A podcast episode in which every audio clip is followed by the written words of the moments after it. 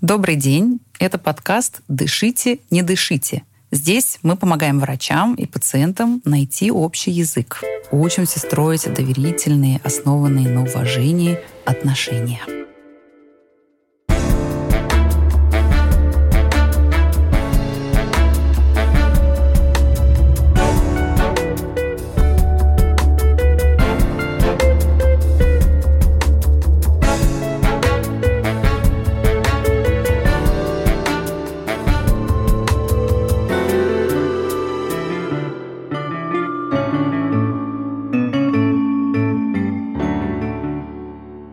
Меня зовут Анна Сонькина-Дорман, я педиатр и врач паллиативной помощи, создатель медицинской школы сообщения, в которой мы последние уже 8 лет занимаемся тем, что помогаем врачам развивать свои коммуникативные навыки. Тема этого эпизода как врачу защищать свои границы, чтобы не отвечать на звонки пациентов по ночам и по выходным. Мы услышим отрывки диалогов э, врачей и пациентов, рассмотрим их под лупой, обсудим, что конкретно в этих разговорах можно делать не так, как мы привыкли, чтобы все лучше поняли друг друга. Алло, это Нина Сергеевна, мама Эдика Морозова. Игорь Николаевич, я вам тут послала в WhatsApp э, результаты анализов Эдика пришли новые. Посмотрите, пожалуйста, а. Я, я бы моя воля, я бы Эдика оставила дома. Не дай бог чего, не дай бог. Если случится приступ, если понадобится, как, кто, какими силами эвакуировать оттуда, снимать. Алло, алло, Игорь Николаевич. Хорошо, я посмотрю, когда у меня будет возможность. Э, не исключаю, что это будет в понедельник. Ой, Игорь Николаевич, до, до понедельника э, можно все-таки не откладывать. Что, там прям красные показатели кое-где. Ну, Сергеевна, я сейчас даже не в Москве, анализы не загрузятся, я вернусь в сеть и вам обязательно напишу. Так я на почту, Наверное, давайте будет... на почту вам. Там тоже не загрузится. Я вам перезвоню. Как же нам удалось это подслушать? Скоро узнаете. Но сначала познакомлю вас с нашим героем. Наш сегодняшний гость Тарам! Игорь Тихонов.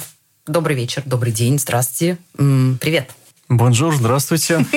А, я врач-гепатолог, хотя в России официально такой специальности нет, все мы гастроэнтерологи. Также я ассистент кафедры Первого Московского медицинского университета. Рад всех приветствовать. Тема, которую я обозначил для нашей сегодняшней встречи, это проблема личного пространства, коммуникации вне рабочее время. Очевидно, что в большей степени, наверное, сейчас идет отношение к медицине как к сферу услуг. С этим можно спорить, можно соглашаться, но тем не менее. А, и трансполируя как бы э, свой опыт из работы с другими сферами услуг. Возможно, иногда к врачу пациенты относятся именно в таком качестве, что если есть а, вопрос или проблема, можно написать, узнать и получить, как э, в Директе, например, в Инстаграме, оперативный ответ и инструкцию дальнейших действий. То есть правильно я понимаю, что э, вы э, общаетесь с пациентами помимо приема, помимо госпитализации, да, в мессенджерах, в соцсетях или по телефону, и что часто люди злоупотребляют этими каналами связи, и вам приходится больше, чем хотелось бы да? Мы даже ходим с ними иногда в баню. А, но это уже особая категория пациентов, э, очень близкие, которые Да, это стали... вряд ли коммуникативная проблема. Стали друзья. Нет, конечно, и это пациенты самого разного Возрастной категории это нередко родственники, поэтому здесь, как и в педиатрии, да. Э, да, тот образ мамы, бабушки, а в наше время, наверное, все больше, ну или как бы равноправно папы, тоже имеет значение общение с родственниками. Да, в какой-то степени это особенность моей специальности. У нас очень много пациентов с циррозом печени, они истощены, они в интоксикации, это называется энцефалопатия умным языком. А, и не всегда они могут критически осмысливать, что с ними происходит, и самим а, сами же понять, что уже началось что-то не то, приступ и так далее, и так далее. То есть и у них э, определенно психическое, есть психические нарушения, когнитивные нарушения, ну, да? в какой-то степени, Нарушения да. мышления, вызванные интоксикацией из-за болезни. Из-за болезни ага. печени или желтухи. А, и какая-то часть пациентов просто еще слишком молода, это переданы к нам от педиатров угу. пациенты, которым стало 18 лет исполнилось, и они уже вступают в взрослую жизнь, и у них уже не педиатр, а взрослый врач. Пациент э, может не в силу своей как бы, необразованности или интеллекта не понять, не запомнить такие вещи, даже обратиться вовремя и правильно к инструкции, написанной в выписке, рекомендации, а именно ввиду особенностей своего заболевания. Поэтому мы тоже работаем втроем угу. в таком тандеме, как правило, с женой или там, с угу. мамой, с родителями.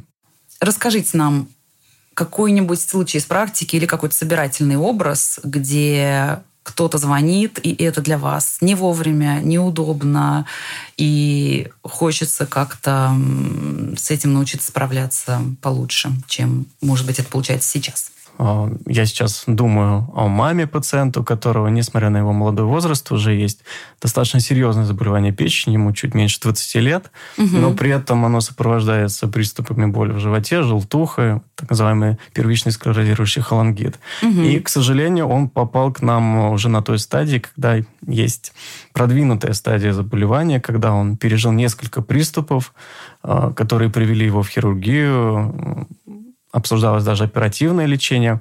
К сожалению, был поставлен неправильный диагноз, и приехав из региона в наш федеральный центр, э, они получили, во-первых, новый диагноз, а во-вторых, э, новый опыт общения с нами. Угу. И необходимость все-таки поддержания этой коммуникации, постольку, поскольку есть все-таки определенные нюансы в региональной медицине, и не всегда есть специалисты нашего профиля, я бы сказал, в большинстве случаев угу. нет, потому угу. что, опять-таки, в основном с пациентами гепатологического профиля работают гастроэнтерологи в лучшем случае, в худшем случае это терапевты, врачи общей практики, которые не хотелось, чтобы это звучало немножко высокомерно, но тем не менее угу. несколько хуже ориентируются в болезнях печени, потому что такие пациенты очень особенные. Понятно. А, понятно. Это редкие, с одной угу. стороны, заболевания, но для нас они более привычны, потому что мы профильный центр, где они кумулируются со всей угу. России, начиная угу. с Дальнего Востока, заканчивая Краснодаром.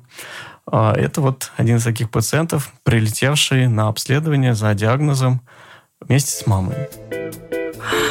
У нас нет возможности послушать реально состоявшийся диалог Игоря и мамы этого пациента, в том числе по причинам конфиденциальности.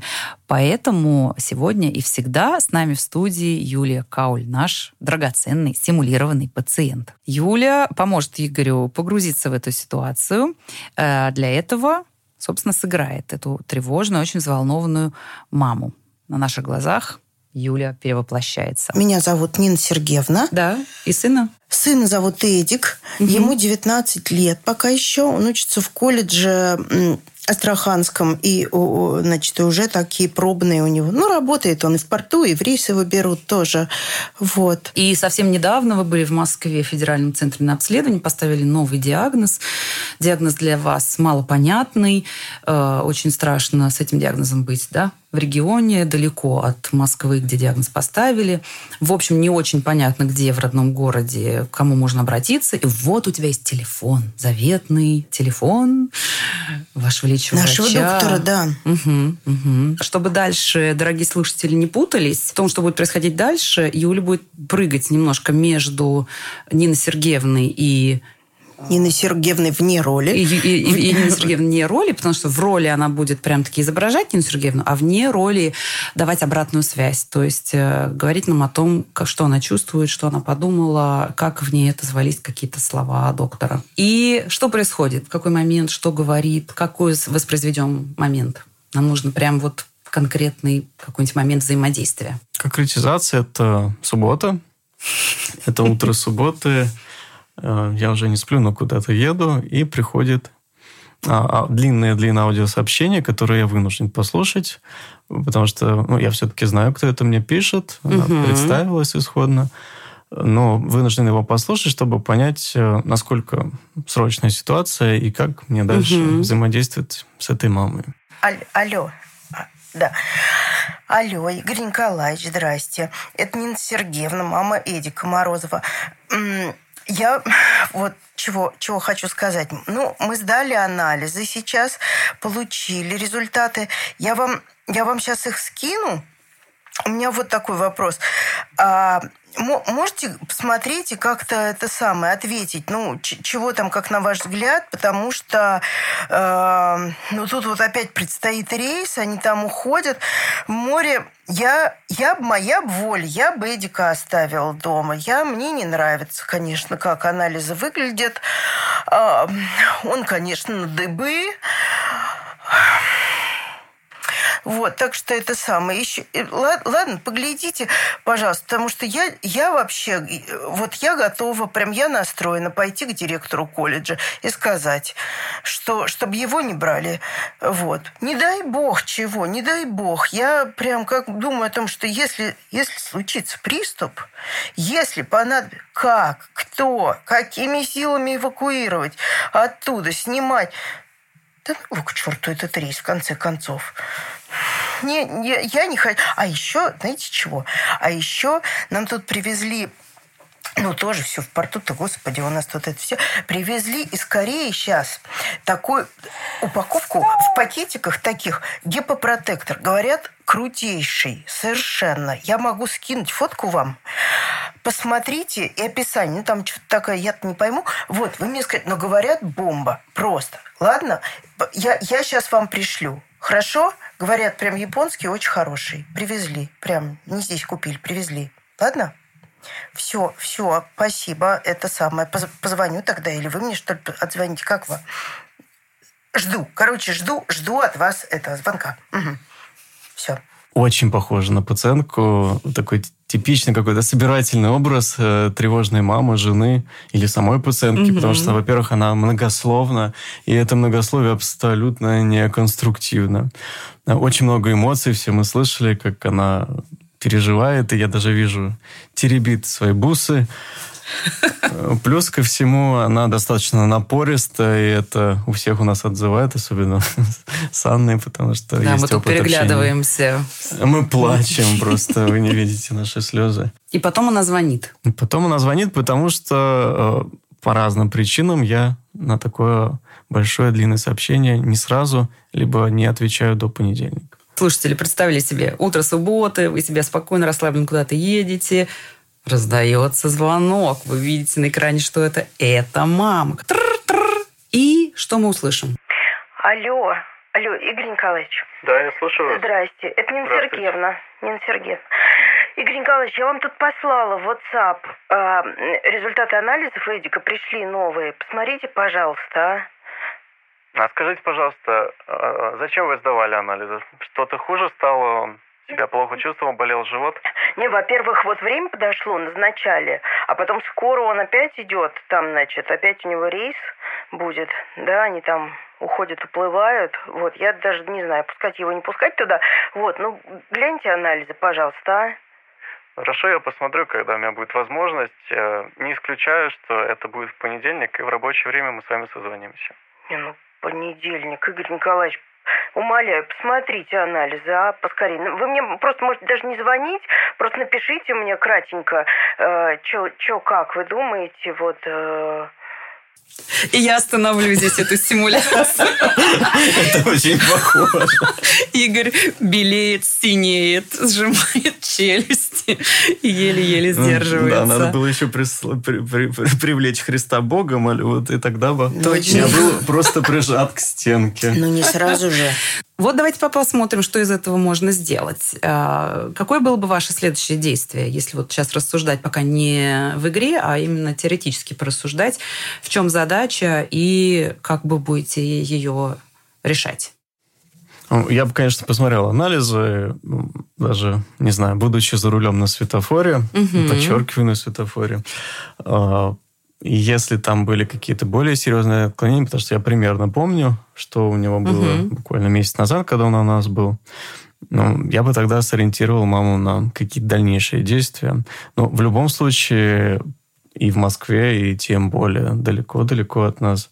В выходные дни она бы ничего не получила. Ни консультации хирурга, ни МР-холангиографии, МРТ печени и так угу. далее, и так далее. Я бы сказал, что, наверное, это ждет, как это было в те несколько раз, угу. что она мне звонила и писала в выходные. Угу. А, и все-таки в конце разговора обязательно обозначил, угу. что есть суббота, шаббат, То есть видите свои задачи и все-таки не пойти не на поводу, да, и отложить разговор до понедельника. Ну, просто дать понять, что... Дать понять, что это, это не срочно. Это фоновое состояние, которое угу. с ним ну, по всей жизни, что хочется сказать, что оно будет прогрессировать, но такой маме этого говорить нельзя. Потому что, узнав про необходимость хирургического вмешательства, а в ближайшие 10 лет возможной трансплантации печени, а такая мама очень эмоционально на это среагирует и будет еще больше угу. э, тревожиться. Да. Нет, давайте возьмем маленькие какие-то задачи. Маленькие задачи. Э, да. Донести до нее, что эта ситуация терпит до понедельника, когда можно полноценно проконсультироваться. Правильно?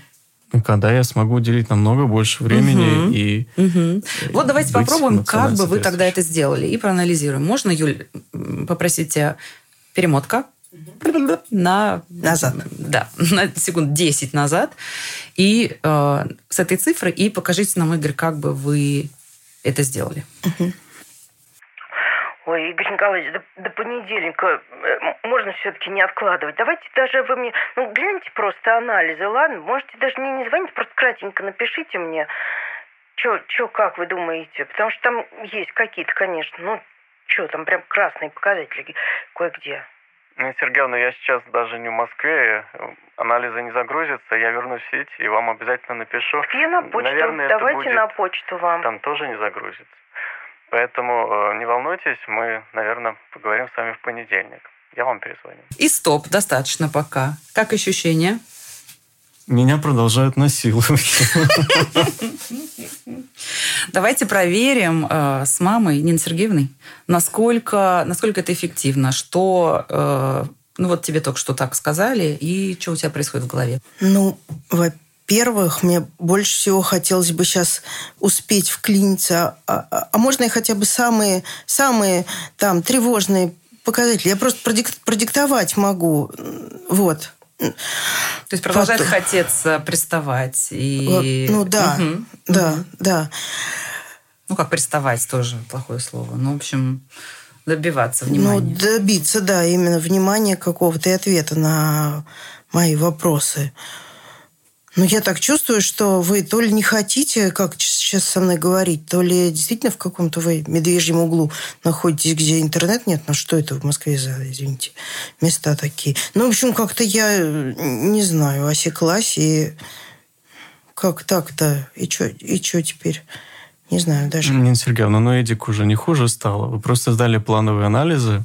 И как мы с вами договаривались, мы с вами будем говорить, когда все-таки лучше обсуждать рабочие моменты, а это в будние дни. Смотрите, я хочу обратить внимание на такую вещь. Я заметила, что в какой-то момент вы ей сказали, не волнуйтесь, не волнуйтесь, мы угу. все это решим в понедельник. И я так понимаю, что вы этим хотели немножко ее как-то успокоить, что нету срочной ситуации, да? Соответственно, к вопросу к Нине Сергеевне. Доктор пытался тебя немножко поддержать и успокоить э, словами «не волнуйтесь, это все решаемо». Успокоена ли ты? Ну, плюс я сказал, что ему не хуже, и ну, это да, анализы да. сданные, угу. потому что пришло время, а не потому что он пожелтел. Да. Успокоена ли Нина Сергеевна? Вот, честно сказать, не чувствую, что я успокоена. Нет, у меня по-прежнему много волнений. Мне просто кажется, что, может быть, я как-то не успела до вас донести, собственно. Свой страх? Ну, страх, тревоги, вообще какой-то уровень волнения. Мне казалось, что ну, понятно, Наверное, что всегда мама очень, будет волноваться, потому что понимаете. Эдик ну-ка, ну-ка. это ваш единственный ребенок. И да. я понимаю, что пару эпизодов уже было, когда ну, не вовремя ему указали помощь, но я уверен, это не та ситуация. Угу. Потому что нет вот этих грозных симптомов, как тогда, когда у него болел живот, когда потемнела моча. Угу. Вот. И мы с вами разберемся обязательно, но угу. через пару дней. Давайте немножко обобщу, значит, что происходит. Что мы сейчас заметили, что абсолютно типично, не только, кстати, для разговоров врачей и пациентами, но если есть какая-то беседа между, кем-то, кто очень тревожен, напуган, и кем-то, кто хочет его успокоить.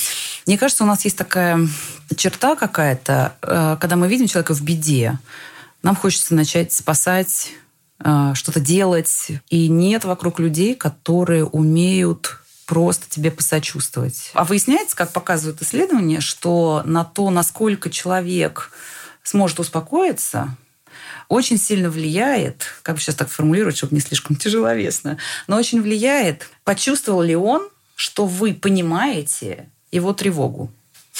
Ну, например, я представляю себе человека в депрессии, который лежит дома, не может просто встать с постели, э, все время плачет, э, прокручивает в голове какую-то грустную ситуацию, которая случилась, там, развод, например, или утрату какую-нибудь. И вот к нему приходит друг, подруга, и да, я понимаю, что ситуация э, ужасная, что тебе плохо, но вставай, пойдем, погуляем, это пойдет тебе на пользу. Вот если просто отделить первую часть от второй, каким-то промежутком времени, вот какой-то паузой смысловой. Да, я понимаю, как тебе плохо. Давай вот посижу с тобой рядом. Расскажи мне, что у тебя в голове крутится. Да, это ужасно тяжело, я вижу, как тебе плохо. И подождать все-таки, прежде чем в какой-то момент уже перейти к тому, что, слушай, а может, может все-таки встанем, оденем тебя и пойдем немножко погуляем. Солнце светит, может, это поднимет тебе настроение. Мне кажется, это и в обычной жизни можно делать. Нам все время кажется, что вот это «я тебе сочувствую» — это такая подводка к тому, чтобы «я тебе сочувствую», но вот я предлагаю тебе выход. Противопоставление. Да. И недооцениваем «я тебе сочувствую» как отдельное самостоятельное действие, очень эффективное, очень деятельное и очень помогающее. И сейчас все так, когда мы стали обсуждать, вы так интересно сказали, не, ну понятно, что я понимаю ее тревоги. И вот это интересно, вы внутри себя говорите, конечно, я понимаю, но она этого не чувствует, потому что вы никак не дали ей этого понять. Это так, Нина Сергеевна? Или я только добавить что подтвердить могу, да. Да, да, да. Получается, единственное свидетельство того, что доктор очень заботлив и заинтересован, в данном случае то, что он дал свой телефон, дал разрешил телефон, себе да. звонить. Но в том, как он со мной говорит, я не очень слышу, понимает он меня или нет, и сочувствует ли. Речь идет не о том, чтобы соглашаться, да, вы правы, что вы волнуетесь. Действительно, это все очень опасно, очень страшно. И это надо срочно выяснить сегодня, иначе, я не знаю, все будет плохо.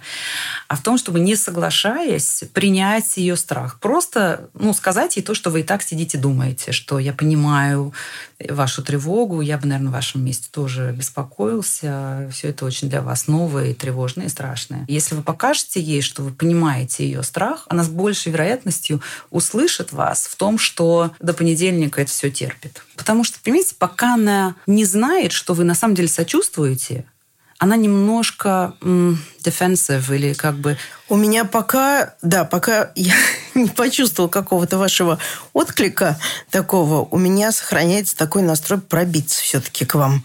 Потому что ощущение, что вы и... закрываетесь, защищаете. Да-да-да. И стараюсь как-то это не замечать тоже ваших этих. И с точки зрения техники, очень э, усиливает как бы это послание эмпатии, пауза между «я понимаю вас, э, я бы на вашем месте тоже» и «но, наверное, все не так страшно, э, это терпит до понедельника».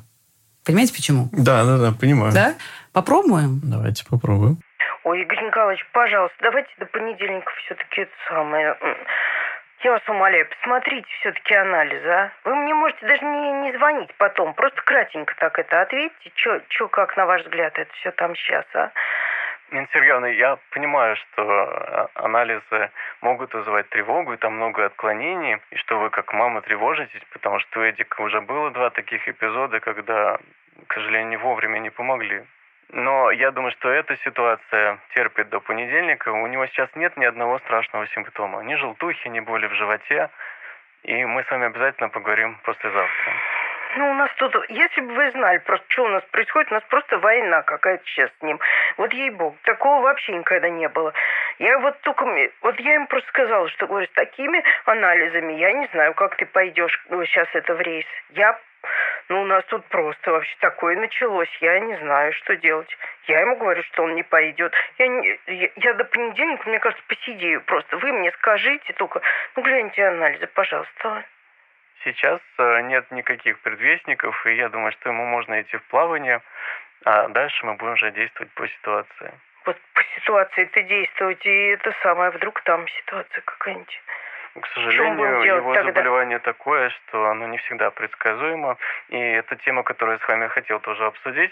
Может быть, ему нужно будет а, работать всегда на суше, чтобы всегда под боком я, было. Вы мне говорили, я пока даже э, боюсь заикнуться об этом ему. Пока даже. Ну, это, может быть, мы сами с ним поговорим потом. Мальчик-то уже взрослый. Ой, взрослый, взрослый. Но для вас он всегда маленький, я понимаю. Давайте остановим здесь. Как ощущение? Я больше не хочу. Никогда больше не дам свой телефон никому. Не, ну на самом деле очень э, похожая и, честно говоря, привычная ситуация, столько флешбеков в реальную жизнь.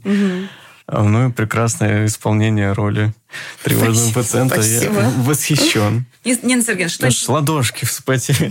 Да, не только у вас, всех тут.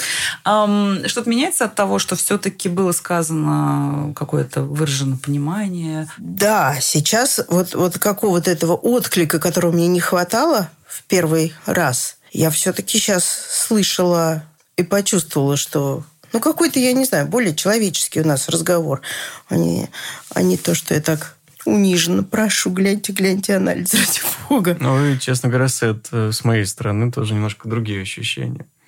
А, потому что первый раз, если так все-таки отмотать, я чувствовал, что я возвожу стену. Угу. В какой степени любой врач меня поймет.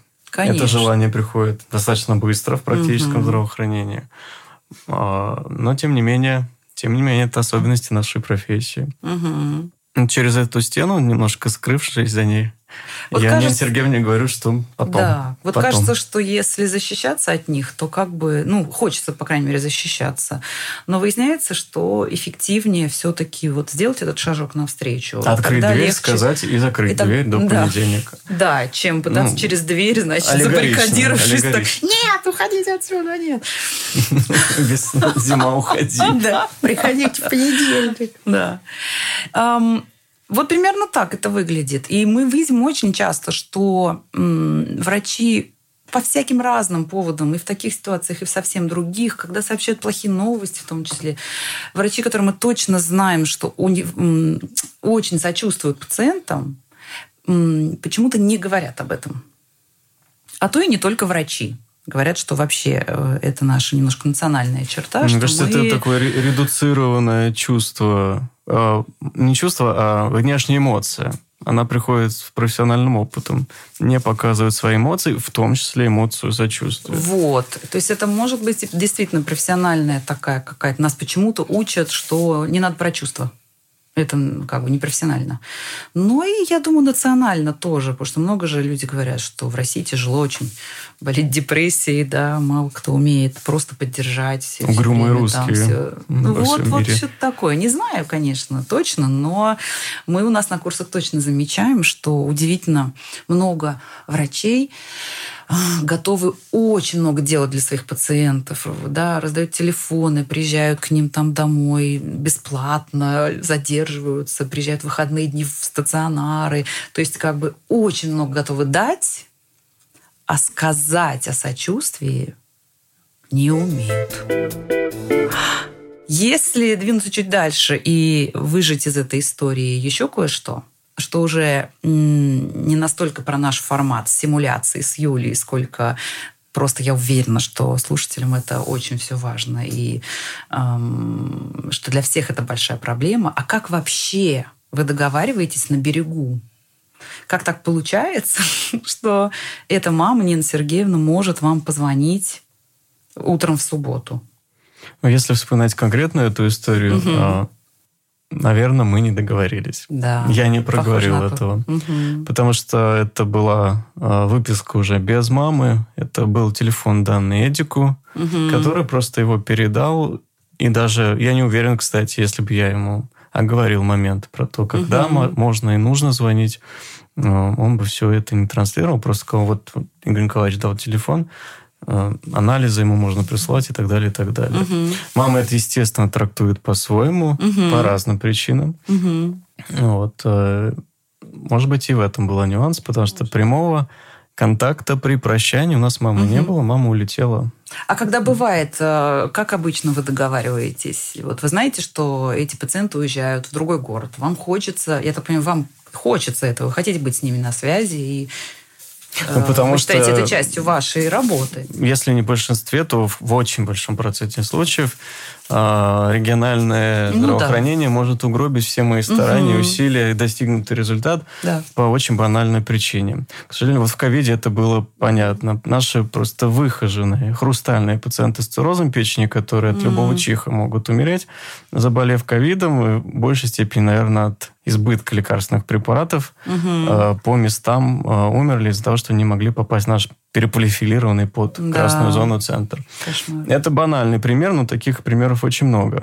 Э, И, ну, возвращаясь к вашему вопросу, обязательно я говорю, что э, мы должны быть на связи, что Мгм. это пациент с хроническим заболеванием, это пациент с непредсказуемым течением заболевания, и может произойти так, что он перестанет вас узнавать, э, уйдет в нарушение сознания, пожелтеет, заболит живот, посветлеет кал, потемнеет Мгм. моча. А, Вот в этом случае с Эдиком э, здесь принципиально разграничить симптомы хирургической помощи. В- этих ситуациях, если вдруг он резко заболел живот и он пожелтел, а, здесь должен действовать не я. Максимум, что я скажу в такой ситуации, на суше он или в плавании, что нужна консультация хирурга и хирургическая помощь. То есть, если бы у вас была возможность с Ниной Сергеевной договориться на берегу, вы бы ей сразу сказали, что, смотрите, нам хорошо бы быть на связи, Имейте в виду, будут и могут быть ситуации экстренные, где надо срочно что-то делать. Я и вам- это хирурги. и, и это не ко мне в любом случае, это вот туда-то и туда-то. Дурацкая такая российская фраза, но это тот случай, когда это не ко мне. Я, ну, хорошо, не ко мне действительно может звучать как-то дежурно неприятно. Можно переформулировать, я не знаю, во что-то типа... Лучше, Если лучше что-то э- хирург. Да, или если что-то экстренное, я, к сожалению, не смогу помочь вам из Москвы никак. Поэтому в такой ситуации э, у вас, вам надо понимать, куда вы будете обращаться. А вот если не эти экстренные хирургические ситуации, то как, как, каковы ваши правила, Игорь? Вот именно Ну, ваши. Я э, и этой маме, и не этой маме стараюсь говорить, что лучше все-таки на почту присылать анализы, Мгм. потому что любой человек с плохим зрением меня поймет, даже с нормальным зрением, меня поймет, что выписки, анализы, заключения, УЗИ и так далее, и так далее, смотреть с экрана телефона, это нереально. То же самое, что полдня просидеть, листая ленту, читая тексты. Мгм. Глаза устают, они и так-то на работе устают. Поэтому я говорю, мне будет проще, я быстрее вам отвечу, если мне прислать анализы на почту. А, Плюс я всегда дежурной фразой говорю, что рано или поздно, но я отвечу, если я жив. Потому что, естественно, копится почта рабочая, спам и так далее, и так далее, что я в ну, в конце дня, может быть, просмотрю или на следующий день. И что я говорю, что не волнуйтесь, в отличие от телефона, я могу ответить не сразу. Вот. Или, например, для особо тревожных, которым я все-таки хочу дать какой-то контакт на случай, если, но не хочу, чтобы они мне звонили, это может быть Телеграм. То есть вы хотели бы ориентировать людей больше на почту Это, электронную? это оптимально, хотя Мгм. позвонить и живое общение, если я вижу... Хотя живое общение тоже вам важно. Я Мгм. вижу, ну, потому что какие-то вещи в переписке Невозможно. сложно да. обсуждать, тем более Мгм. по почте. Мгм. Если я вижу, что ситуация требует какого-то большого комментария или уже активного действия, я напишу свой телефон Мгм. в почту. Мгм.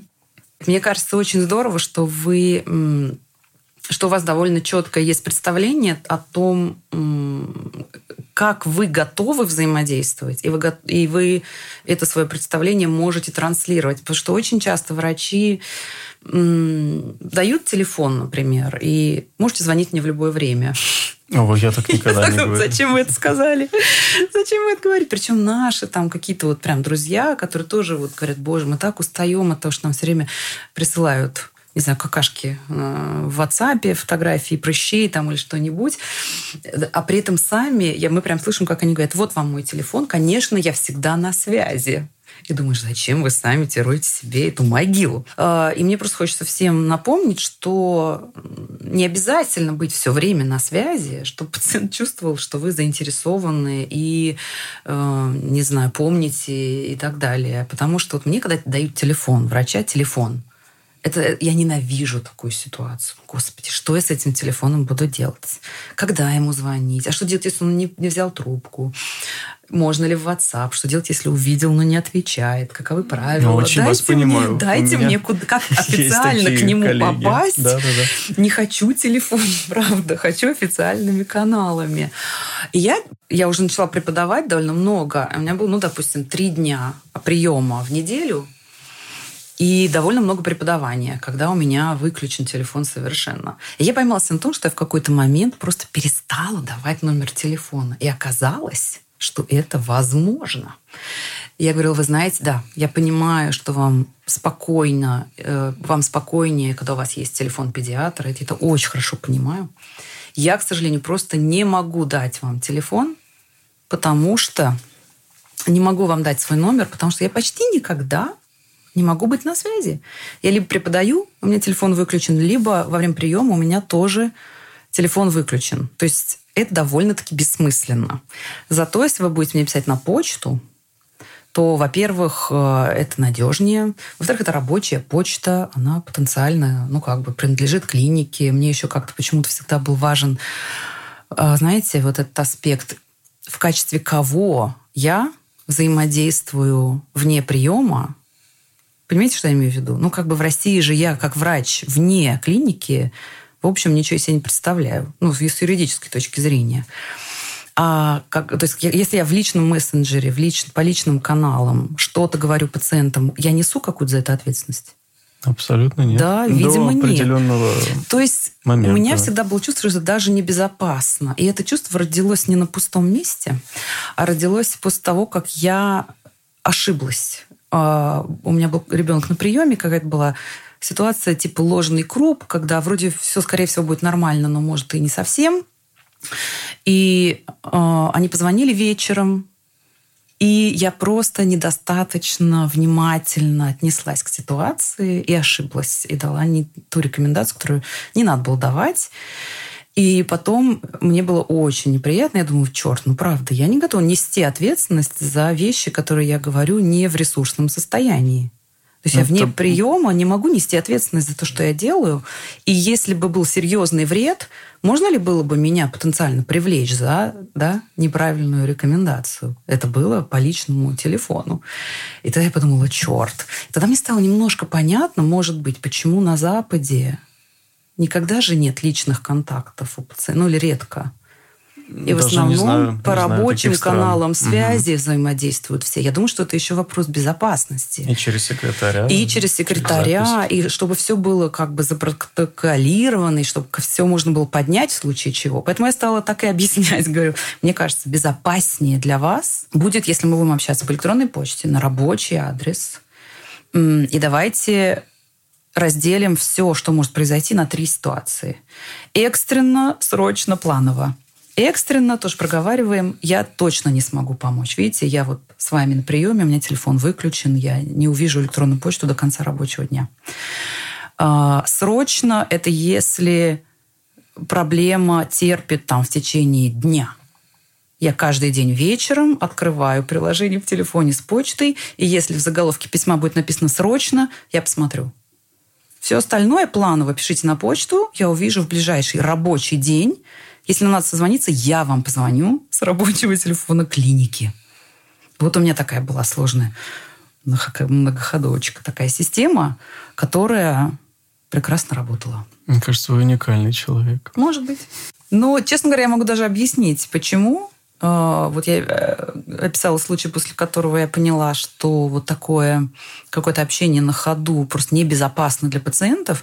Точно так же был очень яркий эпизод, когда я поняла, э, насколько мне, по крайней мере, лично мне важно, чтобы была граница между работой и домом. Это был момент, когда я все еще работала в службе БАС, служба помощи больным боковым миометрофическим склерозом. Это очень тяжелое заболевание. И тоже мой телефон был у всех, всех пациентов во всех семьях, они могли звонить в любое время. Это было в то время, когда я еще не поставила эти границы. И был такой момент, что я купаю своих детей в ванне. Им, соответственно, я не знаю, ну, условно, там, 8 и 5 лет. И мне звонит дочка, условно, там, или ну, кто-то из родственников очень тяжелого больного с БАС. И я, значит, прижав телефон э, к уху, продолжаю их купать, они начинают что-то кричать, мама, мама, ну, как обычно, дети. И я поймался на том, что я начинаю, закрыв трубку, э, ладонью на своих детей кричать, что как вы себя ведете, у меня тут тяжело больной человек на проводе, он умирает от тяжелой болезни, а вы тут, значит, э, визжите. И я как-то увидела эту ситуацию со стороны и подумала, стоп, нет. Дети на алтаре это не мог, такого не может быть. Я прям говорю это им громко и слышу сама себя и думаю, черт, нет. Так не может быть, потому что не может быть никогда. Потому что такое просто невозможно и совершенно непростительно. И тогда я поняла, все, надо, выстав... надо как-то эти границы начинать выстраивать. И постепенно это привело к тому, что я вообще перестала давать номер телефона. И ни разу не пожалела об этом. А, а расшифруй, что в каком смысле это непозволительно? А, непозволительно, потому что... Де... Ну, какой интересный, Юль, ты задаешь вопрос. Ну, Нет, мне кажется, это не очевидно. Не очевидно? пациентам может быть не очевидно. Не очевидно. Непозволительно давать По отношению к детям. Или Нет, по отношению не поз... вот ну, потому что я выбираю быть врачом, который работает с тяжелыми пациентами. Мои дети не выбирали быть частью какой-то, я не знаю, там, команды спасения тяжело больных людей в стране, где никто, кроме благотворительной организации, о них не заботится. Это просто нечестно и несправедливо по отношению к моим детям, перед которыми у меня есть ответственность э, обеспечить им нормальное детство, здоровую атмосферу э, и так далее. Я это имела в виду. Вот такие мои, мои были правила, Игорь. А как ваши звучат? А если мы все-таки с мамой или с ребенком договариваемся, что я даю свой телефон, я бы сказал, что если вы присылаете мне анализы или выписки, или результаты МРТ. Лучше это сделать на почту. Мне очень сложно с телефона много читать в течение дня приходит много таких сообщений, я просто устаю. А на почту, во-первых, это письмо будет у меня висеть непрочитанным, я обязательно на него отвечу в течение трех дней. Если хотите позвонить или что-то срочное, напишите мне, пожалуйста, сообщение, э, я обозначу время, когда мы можем созвониться. Я очень часто занят, у меня студенты, у меня лекции, поэтому я могу вам просто не ответить на звонок. А на сообщение я всегда отвечу. То есть мне кажется, что когда мы вставляем границы и э, прям подробно обсуждаем, какие каналы связи, какие сроки, там, какие правила, это облегчает жизнь всем участникам. И, наверное, это актуально не только для общения врач-пациент, наверное, везде э, в рамках любого общения, там, деловых каких-то переписок э, в компаниях, в, да где угодно. Да даже между нами в школе вот, я хотела сказать, что, что далеко ходить нами наши. в школе сообщения. близкие с Аней подруги, но при этом я всегда знаю, что они Звонить надо в крайних случаях. Да, это мои даже родители уже знают, что звонить мне нельзя. Это просто бессмысленно. А, так что я думаю, что это переносимо много на что. Нам кажется, что... Особенно, когда мы работаем в каком-то классном месте, и мы такие все дружим, такие все классные, там, да, давайте создадим чатик в WhatsApp, вот это все. А, и, кажется, что оговаривать правила это как-то сухо и не по-дружески. Но, честно говоря, я думаю, что это не так. Я думаю, что правила всегда всем помогают. Всячески все всех призываю э, оберегать свое и чужое личное пространство и договариваться о правилах общения. Отлично. Значит, получается, о чем мы поговорили сегодня? О том, что чуть-чуть выражены словами эмпатии, что называется goes a long way, может э, очень сильно помочь в том, чтобы договориться, в том числе договориться о своих границах. И также о том, что границы общения вне приема можно и нужно обсуждать, проговаривать не только каналы связи, но и правила, сроки и так далее, в зависимости от того, к чему вы, как врач, сами готовы. Да? Вот есть люди, которые прям говорят, я обожаю, когда мне звонят пациенты, Ой, пусть они мне звонят хоть ночью, хоть когда угодно, для меня это всегда кайф. Ну и на здоровье. Пусть они раздают телефон. Я не знаю А я знаю такой человек, он, надеюсь, придет к нам тоже в гости, поэтому не буду раскрывать его фамилии.